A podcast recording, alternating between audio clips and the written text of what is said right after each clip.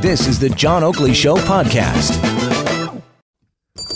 All right, let's get right into it. Topics worthy of discussion for Pizzaville. Dial pound 3636. And remember, the pies are piping hot, 575 degrees from the oven into a sealed box, not touching any human hands. Boom, until they get to your door for delivery or takeout. And you can check the Pizzaville app or pizzaville.ca is where you'd order but it's for takeout delivery only. Uh, that being said, let's get to our panel and the topics worthy of discussion at hand. Kevin Gaudet has joined us this Tuesday afternoon, the president of Brightpoint Strategy and formerly headed the Canadian Taxpayers Federation. How's Kevin hanging in? Some days are better than other days. Johnny, how are you? Wow. Uh, all right. Well, I guess I can say the same then. So we're uh, kindred spirits in that regard. Elissa Freeman, PR and pop culture media expert. How about you? I'm fine, John. I'm just taking every day minute by minute, to be quite honest. Well, some of us have no choice, right? Correct.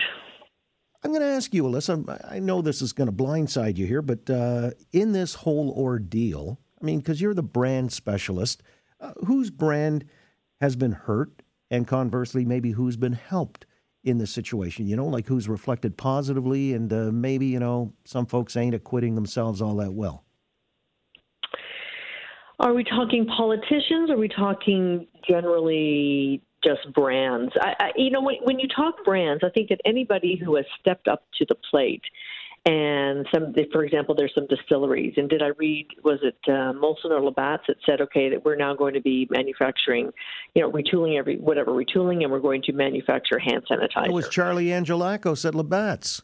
There you go. My buddy Charlie. So, your then, buddy. My buddy, yes. Uh, as a matter of fact. And uh, the Spirit of York Distillery did the same thing, so good on them. We played Neil Diamond earlier. He's uh, reworked the lyrics to Sweet Caroline which which was amazing. And i actually sat down this morning to watch that and i thought that that was really well done. So you know when you talk about a brand that's acquitted themselves very positively it's usually done in a very um, organic and proactive way. Nobody said to them or well the government did put a call out to action uh, regarding um, you know businesses that could certainly help in the effort. But anybody who steps up to the plate without looking for anything in return and just wants to give something back is developing a, a very good aura of uh, goodness and uh, patriotism, quite frankly, around their brand. So that will, and I think, believe it or not, you know, we talk about brands doing a lot of good things for any any number of issues, and, and a lot of brands try and hop on issues in order to get that halo effect. In this case, in these dire times, the brands that are stepping up and doing so organically, I think that consumers are going to remember that. And I think the halo effect of their efforts will certainly last a very long time. All right. Well stated. Just wanted to uh, throw that at you because I mean, like even when the prime minister was uh, trying to suggest that you know celebrities could uh, get the message out, you know, especially for younger people, hey, wash your hands and do all these things, you know, that are recommended by the health authorities. Ryan Reynolds uh, picked up the ball, ran with it, tagged Seth Rogen. So you can see how this is spreading exponentially, ironically. Mm-hmm. Uh, yeah, and so uh, that's all a good thing. Meanwhile, I don't know, Madonna did some kind of crazy video that uh, didn't lend any credence to her already tarnished legacy. But still, uh, let me move on because I wanted to get Kevin what in about, here. What about what about political brands, Johnny? If I, I could throw in my two cents on that. Sure, go ahead. Let's look at Doug Ford for a moment. And I'm, I'm you know, those who listen to the program are familiar with my conservative bias. But uh, Doug Ford acquitted himself well. E- even the Star has been saying positive things about how Doug Ford's comported himself during this difficult time, which is a comment, I think, on how the Ford government had done a poor job of branding him earlier. I think this is the real Doug Ford. I think he's actually genuinely a big hearted, well meaning guy. He's clearly decisive and those two traits go well uh, during a crisis. So I think he's acquitting himself better than many people would have expected him to. And correlatively, the prime minister had been acquitting himself well, um, or well enough, better than people had expected, until today, with his massive political power grab overreach for first tax and spend powers and now unlimited spending powers on which he won't back off at this point. Uh, just just to pick two examples off the top of my head. No, and it's a good one because I wanted to get there eventually anyway. Uh, the idea that, you know, Bill Morneau would be given carte blanche for uh, a year and a half, it sort of lends itself to the profligacy and the arrogance. Boy, I hate to say that, you know, because you don't want to get overly political and uh, partisan at a time like this, but uh, just doing that seems so tawdry.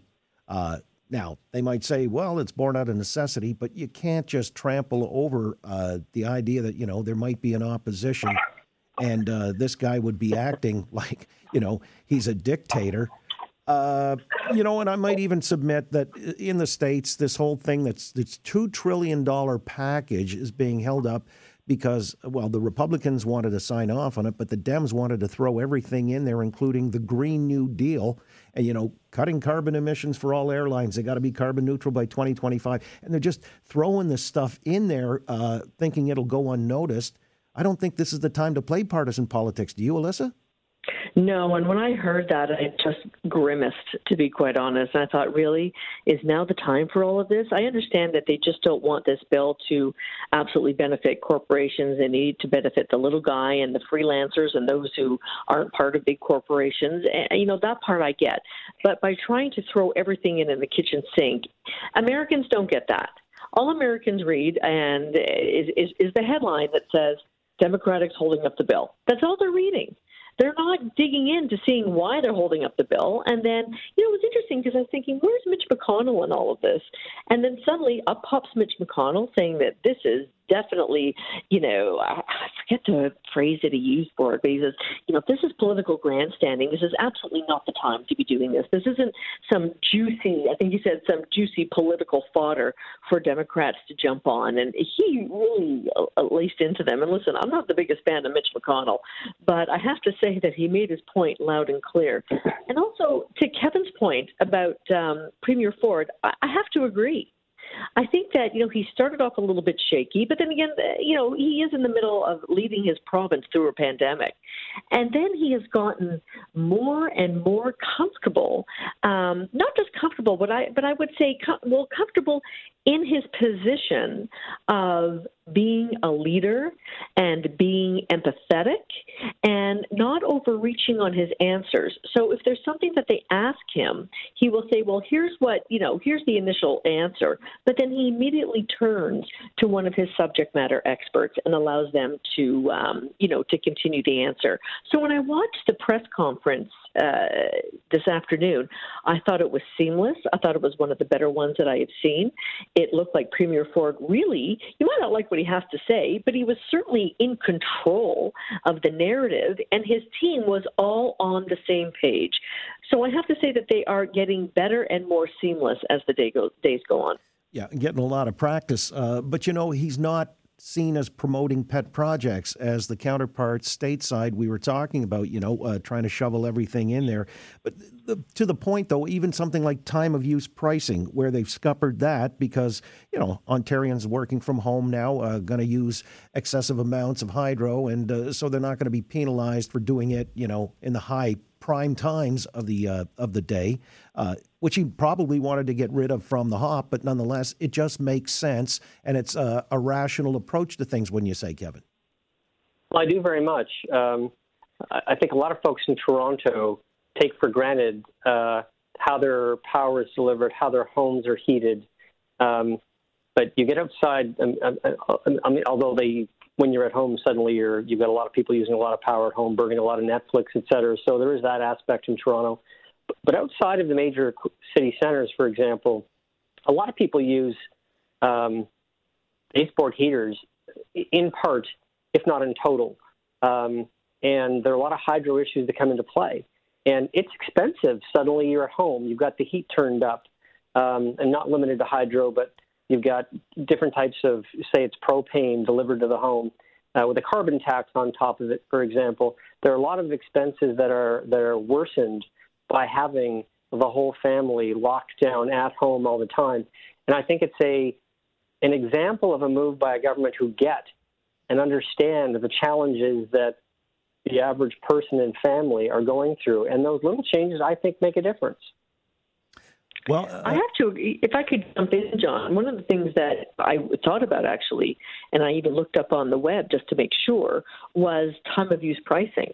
I even said to my husband, "Is this still in effect?" Because you know the cheapest time to do your wash, and I do look at that chart is from 7 p.m. on, and I thought, well, they haven't done anything about that, and I hope that they will. And the fact that they did that, I think, is a huge, hugely positive check mark. And they are going as fast as they can and working with utilities to, you know, um, get ahead of what they know that the public needs. So full marks on that. Right, and uh, with a touch of populism, of course, they're going to put a ban on disconnections. That's extended until the end of July. So uh, just a, a note there. Uh, some of the uh, initiatives from the provincial government in these times of a crisis. Now, he did mention yesterday there's a list of essential businesses. Not everybody's happy, uh, as I keep saying that.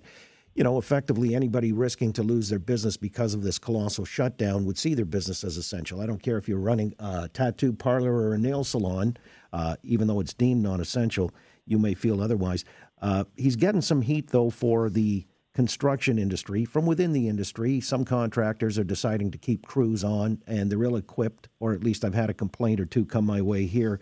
Uh, from this exhaustive or extensive list, Kevin, would you say uh, it's adequate? It uh, lists too many as essential when we need to clamp down? Uh, how do you assess the list? I would start by saying that um, all governments are likely to make mistakes, some large, some small it's possible that there's some small mistakes with this list. I have to admit my surprise that uh, cannabis stores and the LCBO are deemed essential. I know we can make a lot of jokes about how important it is to our ongoing lifestyle, or at least mine. Huh. Um, but but I wouldn't think that it's essential. It raises questions in my mind regarding exposing labor, um, you know, workers in, in, in the stores. And what's not on the list, of course, are teachers who continue to do nothing uh, while our kids are homeschooling themselves. And, and I know a lot of parents for whom, myself included, that makes their heads explode. Well, I don't know. What would you require or suggest the teachers be doing? How about anything beyond nothing? I mean, but you want social distancing, so it's sort of how do you square that? Well, they could be emailing students. They could be using Zoom. They could be using Microsoft Teams. Uh, they could be using Google Classrooms. Uh, there are a number of undertakings they could. Uh, I know a particular grade 12 student whose teacher specifically sent her an email saying, uh, We've been instructed to do nothing uh, after this student, i.e., my daughter, emailed their teachers asking for, What should I be working on? No, can't tell you, can't deal with you, can't provide assignments. Uh, you'll hear you'll hear something perhaps in the next two weeks. okay. I'm, I sure hope they're enjoying the pay, they're the big the, pay, the big paychecks they're cashing.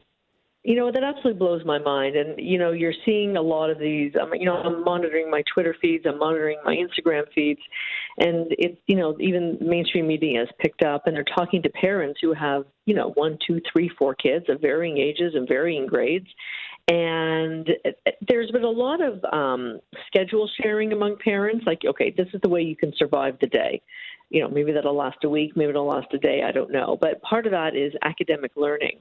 And I am really shocked that teachers haven't jumped on any of the online learning, what a buzzword that has been before all this uh, happened, um, in order to keep their, their classes engaged, their, their, their kids engaged. I don't know whether they still think that this is because it's extended March break, then therefore they're not to do anything.